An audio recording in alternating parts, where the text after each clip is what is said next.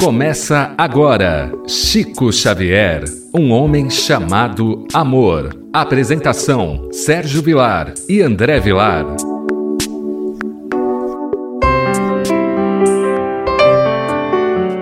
Queridos amigos, que alegria mais uma vez pela nossa rádio Boa Nova.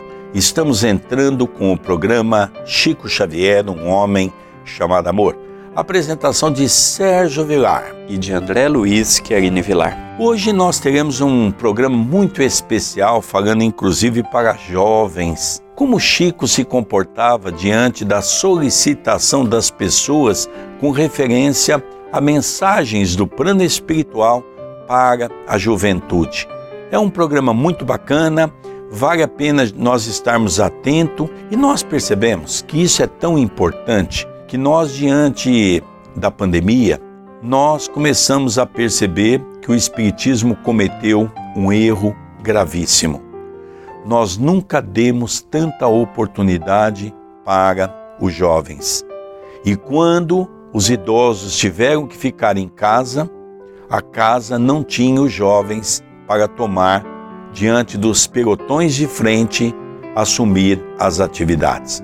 Então, hoje é um assunto palpitante que vale a pena nós refletirmos um pouco do papel do jovem numa casa espírita.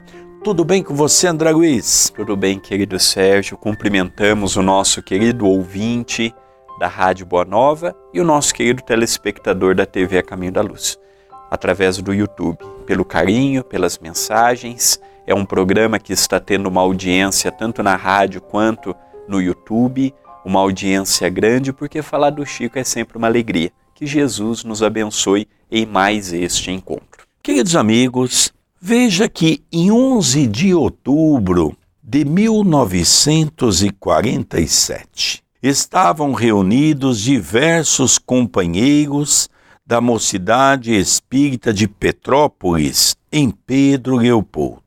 Depois de vários apontamentos doutrinários, a senhorita Zilda Portugal pediu a Emmanuel um programa destinado aos jovens espíritas e, pela mão do Chico, o querido benfeitor escreveu o seguinte: O Chico ele não perdeu a oportunidade de instruir, seja ele como médium, seja ele como uma liderança espírita.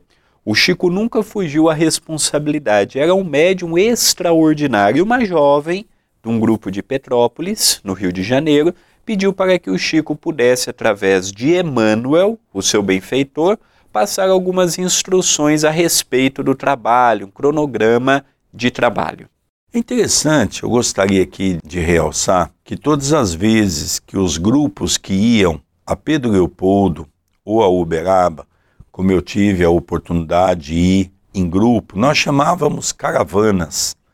As caravanas do amor, que saía dos mais diversos pontos do Brasil para Uberaba. Havia algumas épocas do ano que era quase que impossível você parar um ônibus ali por perto da casa que Chico trabalhava, que era o Grupo Espírita da Prece mas era uma quantidade enorme 100, 200, às vezes até 300 ônibus.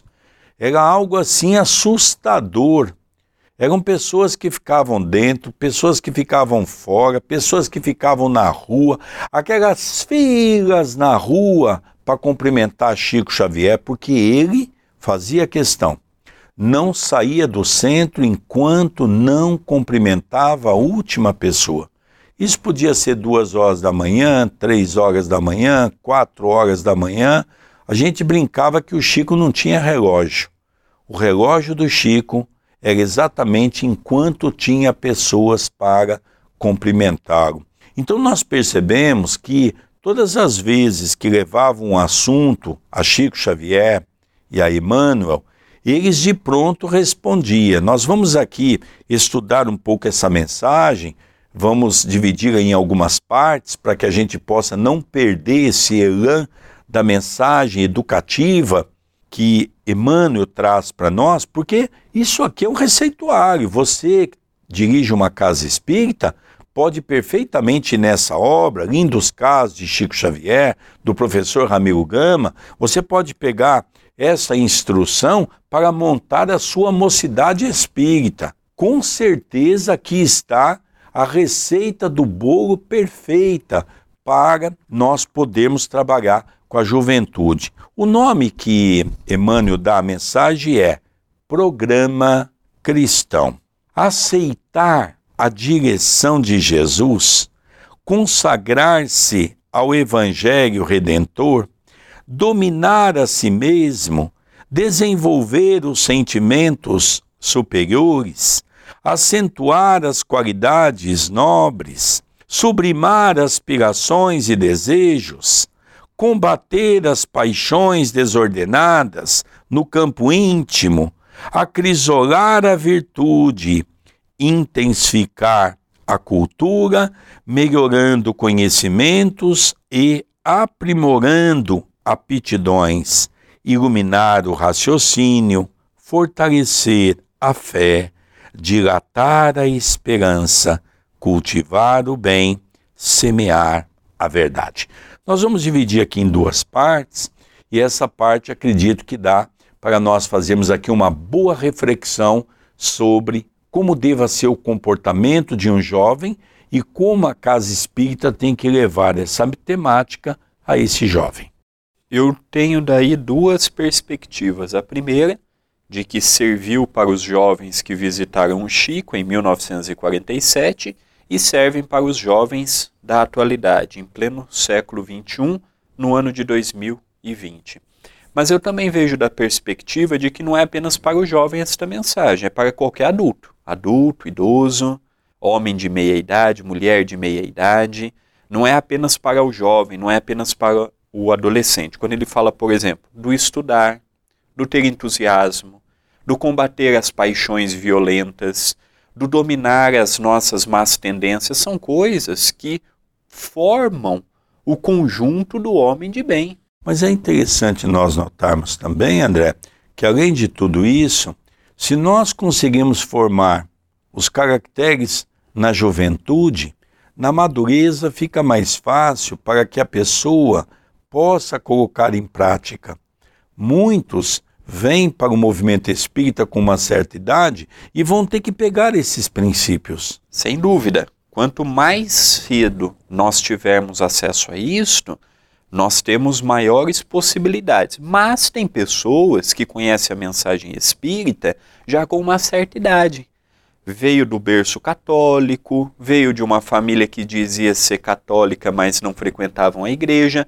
Então, nós não podemos excluir essas pessoas. Evidentemente que quanto mais jovem, melhor o é. Por quê? Porque a pessoa já nasce com aquilo incutido dentro de si. É interessante intensificar a cultura, melhorando conhecimentos e aprimorando aptidões. É interessante, André. Eu fui convidado para fazer palestra durante alguns anos nesses movimentos que se tem aí, que são movimentos grandes, que se reúnem e esse movimento tinha e tem uma base muito forte entre os jovens, né? E eu, primeiro que eu achei aquilo encantador. E os jovens participam muito durante todos os eventos, os congressos que eles fazem. Então aquilo foi uma coisa muito emocionante. Mas num determinado momento, quando nós percebemos que, por não ter uma direção mais firme, com referência como essa mensagem que Emmanuel coloca da importância da casa, administrando tudo isso, nós começamos a perceber que até algumas músicas funk foram cantadas, lógico que usando palavras, vamos dizer assim, voltadas para o Evangelho, mas não podemos deixar de esquecer que a simbologia daquele batuque, a simbologia daquele tipo musical, faz com que as pessoas se arremessem a uma condição que é uma condição inferior. Então o que, que nós percebíamos ali? De repente, é, eles falando de Jesus, falando do amor, naquele som de um funk, as pessoas começaram a levantar os jovens, começaram a dançar rebolando, começaram a ter aquelas danças sexualizadas, E de repente nós ficamos ali um pouco assustados com tudo aquilo, essa é a verdade. E quando os dirigentes que organizam esse evento veio conversar conosco, nós fizemos esse questionamento. Vocês acham que isso está correto? Porque vocês vejam, está falando de Jesus, está falando dos princípios morais do Evangelho. Mas olha o sentido do batuque, olha o sentido dessa parte cultural Olha como é que essas pessoas dançam, todos estão olhando para essas moças, olhando para os seus corpos. Todos estão aqui, aqueles que têm problemas, vamos dizer, da sexualidade, com certeza a mente está viajando longe. Ninguém está aqui pensando em Jesus nesse momento, ninguém está pensando nos bons espíritos, a nossa cabeça vai viajando para outros parâmetros, não é? E esse companheiro, que no dia seguinte marcou uma reunião, tinha alguns dirigentes desse encontro, pediram para nós colocar o nosso ponto de vista, não é? E realmente houve ali uma discussão, porque a maioria deles concordavam com a nossa colocação e a maioria achava que deveria deixar os jovens fazer aquilo que eles acham que devam ser feitos.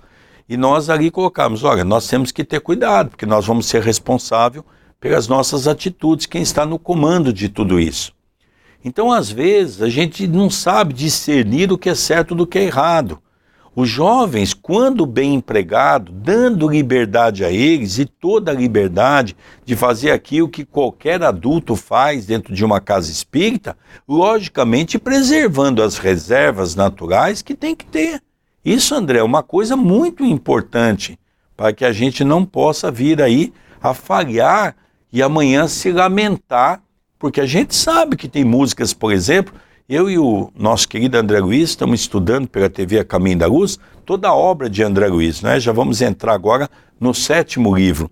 Até o sexto livro, nós tivemos a oportunidade de estudar Nosso Lar, com aquelas músicas celestiais, e nós estudamos Libertação, com aquela questão daquelas músicas que se tocavam na cidade estranha, que é no abismo. Então, quer dizer, pode-se tudo, como dizia Paulo, tudo vos é lícito, mas nem tudo vos é permitido. Dando continuidade aqui, André, para você comentar um pouco mais, agora tem outros pontos interessantes, né?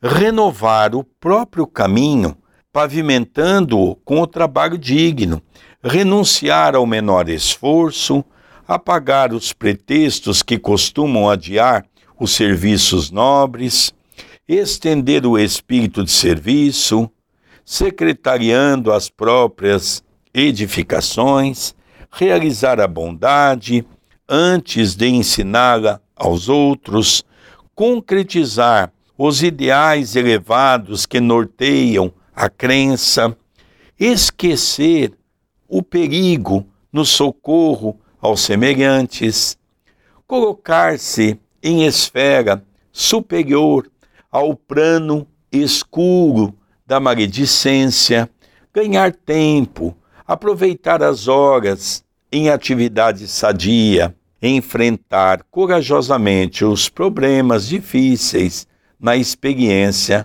humana.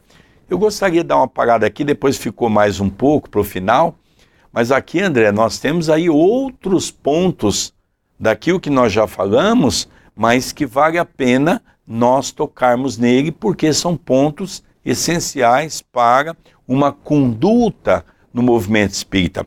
Você, André Luiz, já fez um estudo pela nossa TV A Caminho da Luz, daquele livro Conduta Espírita, de André Luiz, que foi escrita por Valdo Vieira, na época em que ele trabalhava com Chico Xavier, que eu digo ser um livro muito forte, no sentido de que André Luiz fala de uma maneira muito firme sobre o comportamento que nós devemos ter em qualquer momento da nossa vida.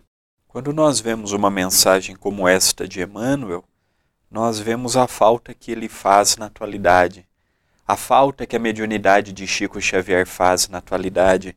Hoje nós estamos tão órfãos de nortes como este, hoje nós estamos tão desamparados por conta de um referencial que não possuímos. Hoje nós temos muitos referenciais intelectuais, oradores, expositores, intérpretes das mensagens, Mas hoje a gente não tem um médium como Chico, uma pessoa trazendo esses esclarecimentos, porque para trazer um esclarecimento desse, querido Sérgio, tem que estar revestido de moral. Não pode simplesmente ser um grande médium com uma facilidade de interpretar o pensamento dos espíritos. Mas como é que o Chico ia pedir tudo isto? Emmanuel ia pedir tudo isso se o Chico não fosse o exemplo disto? O exemplo de renúncia, o exemplo de intelectualizar. O Chico é o maior atestado de que ele correu atrás de adquirir o mínimo de conhecimento nessa existência porque ele tinha o quarto ano primário. Ele teve o acesso reduzido à escola. E hoje nós vemos que temos tanto achismo no Espiritismo, nós temos tantos pensamentos contraditórios ao de Allan Kardec, hoje nós temos tanto modismo, hoje nós vemos a questão da. Nessa própria pandemia, em que os centros estiveram fechados, lives e mais lives, falando de tudo, menos de Jesus, menos de mediunidade, menos das obras de Allan Kardec, evidentemente que tiveram, não podemos generalizar, mas a maioria falou de tudo e ao mesmo tempo não falou foi nada. E o desespero aumentando, a agonia aumentando, as casas fechando, muitas sem qualquer perspectiva de reabertura. E aí o Chico já orientando aqueles jovens: olha, tenha convicção, façam com amor, não desviem do caminho, as lutas virão, mas aguentem firme. Não renunciem ao trabalho. Não abram margem para ociosidade, para preguiça. Não deixe para amanhã o que deve ser feito hoje. Então eu acredito que é uma mensagem sim para os dias atuais. Interessante quando a gente começa a pensar um pouco, eu fico aqui imaginando o poder de síntese que tem Emmanuel. Se nós pegarmos essa, esse texto simplificado, nós vamos encaixá-lo em todo o livro dos Espíritos. Nós vamos encaixá-lo em todo o Evangelho segundo o Espiritismo, traduzindo de uma maneira fiel as palavras de Jesus. Olha, André, que coisa interessante. Quando ele diz para nós realizar a bondade antes de ensiná-la aos outros. Talvez aqui é o grande problema que o nosso movimento espírita e o nosso movimento cristão sofre no mundo todo. Seja a Igreja Católica, a Igreja Evangélica, seja o Espiritismo, nós somos muito de mandar, nós somos muito de falar, mas nós temos pouca capacidade de sintetizar como exemplo. O que está faltando para o nosso movimento é exemplo. Chico, por exemplo, tinha uma peculiaridade muito interessante. No sábado à tarde, quando nós estávamos em Uberaba, aonde que nós encontrávamos Chico Xavier? No abacateiro, na distribuição do alimento. E o Chico só não estava nessa reunião quando o Chico estava acamado. E muitas vezes, mesmo acamado, o Chico ia. O Chico cumpria o seu papel de desenvolvimento do amor ao próximo, ia para casa, às vezes nem trocava de roupa porque não dava tempo, e ia para o grupo espírita da prece, cumprir o seu dever para com os espíritos e para com os espíritas. Mas antes que o Chico fizesse isso, o Chico cumpria a sua parte assistencial. E o que, que nós estamos vendo hoje com o movimento espírita? Estão se acabando com a parte assistencial, estão até acabando com as casas espíritas, principalmente o chamado órgãos unificadores, que o nome se diz que é os órgãos de unificação. Por quê? Porque estão aceitando que os popstar do movimento espírita, que muitos não frequentam nenhuma casa espírita, apenas têm uma boa oratória, e houve uma recomendação certa feita pela Federação Espírita Brasileira, que repassou aos seus órgãos afiliados, no caso aqui em São Paulo, a USE, pela qual eu falo muito à vontade, porque já fui presidente é, da USE de Itapira, já fui presidente regional, já participei do conselho diretivo da USE em São Paulo, e eu posso falar isso com muita propriedade, de que quase que proibiram esses grandes oradores ir para a casa espírita porque eles seriam apenas membros de congressos. Congressos pagos, pagos e caro. Então nós percebemos que nós precisamos repensar tudo isso que o Chico traz de uma maneira singela para nós entendermos o que é o Espiritismo. E aqui ele acaba dizendo de uma coisa muito interessante, não é? Enfrentar corajosamente os problemas difíceis na experiência humana, amparar os ignorantes e os maus, auxiliar os doentes e os fracos, acender a lâmpada da boa vontade onde haja sombras e incompreensão, encontrar nos obstáculos os necessários recursos à superação de si próprio, perseverar no bem até o fim da luta, situar a reforma de si mesmo em Jesus Cristo acima de todas as exigências da vida terrestre. Emmanuel. E encerra o professor Ramiro Gama, o programa está aí. Deus nos ajude a cumpri-lo. Nós percebemos, Emmanuel, a sua fidelidade a Jesus. E é interessante que o nosso querido Sérgio há pouco falava a respeito do poder de síntese de Emmanuel, e pela TV A Caminho da Luz, e também pela TV Mundo Maior, estamos efetuando o estudo do livro A Caminho da Luz.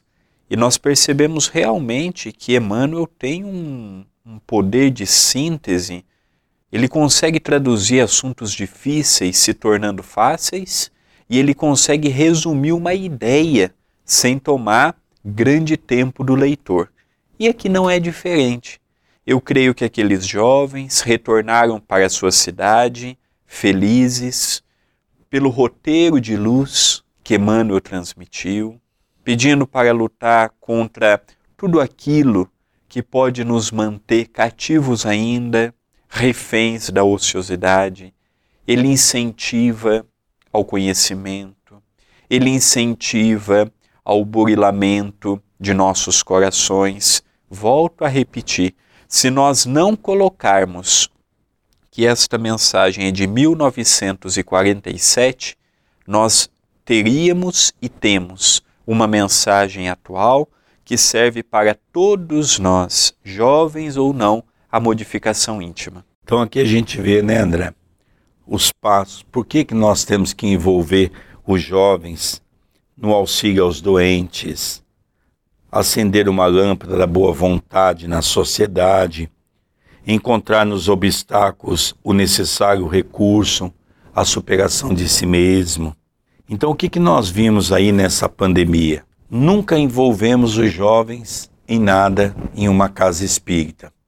Agora que nós precisaríamos debruçar o nosso tempo para confiar nos jovens, para que eles pudessem nos auxiliar no trabalho de auxílio aos mais necessitados, nós não temos isso.